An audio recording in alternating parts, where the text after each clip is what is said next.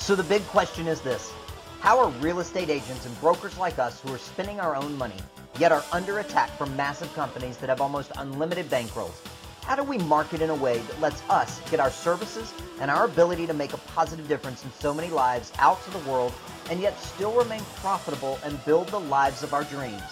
That is the question, and this podcast will give you the answers. My name is Robert Tucker, and welcome to Real Estate Sales Secrets. All right, drive time video training for today. Circle prospecting when you have a buyer. You know, we hear a lot about circle prospecting and what that is, and it can be on the seller side, it can be on the buyer side. Um, when I started out, you know, I didn't have any kind of money or any sphere of influence or anything, so I had to use creativity to go and get um, clients, and especially when it came to finding listings and things like that. So it's very easy to get buyers because buyers, you know, if you're starting out, buyers should be one of the first things that you're looking at because listings take a while to sell. Buyers are going to buy and they're going to close faster than listings. That's just kind of how it is.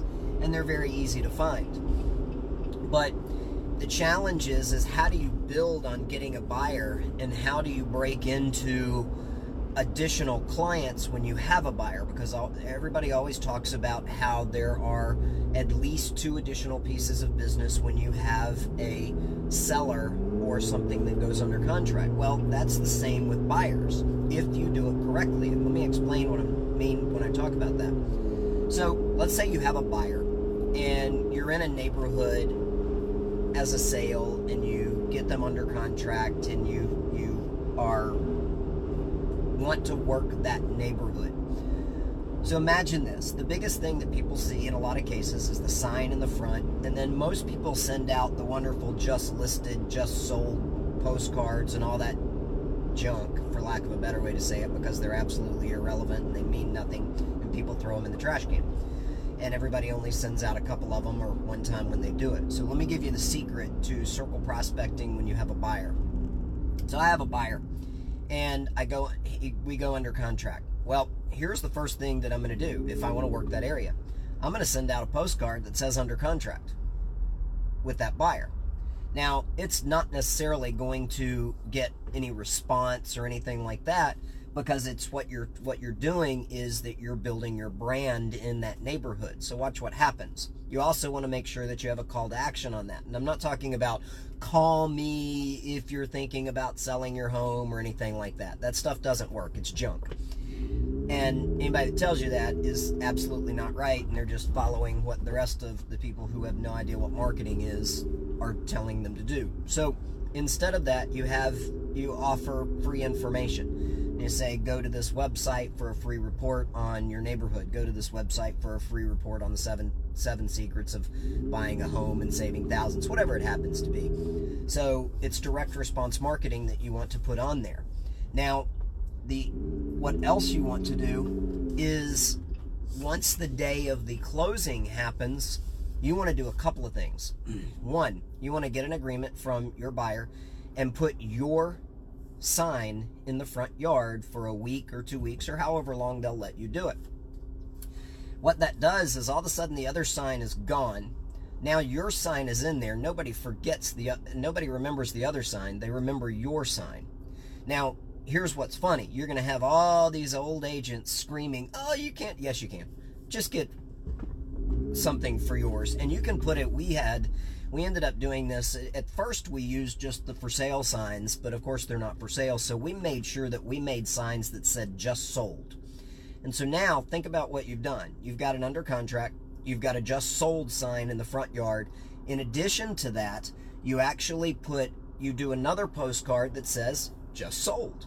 So now they've gotten three pieces of, of information in that neighborhood, and it could be 50, 100, 200, whatever it is, however many homes that you can do or want to do. By the way, you can do these same thing with door hangers or with flyers in the mailbox, whatever it is, if you don't have the money to do the actual postcards. So then a week later, it is another just sold, but we're looking for, we have additional buyers for the neighborhood. And then a week after that, it's come meet your new neighbors. And you have a open house for your for your family that just moved in there to meet their new neighbors. So now you're building a presence in the neighborhood. You continue this for the next 30 days with various postcards, all offering information, all asking various questions to get response.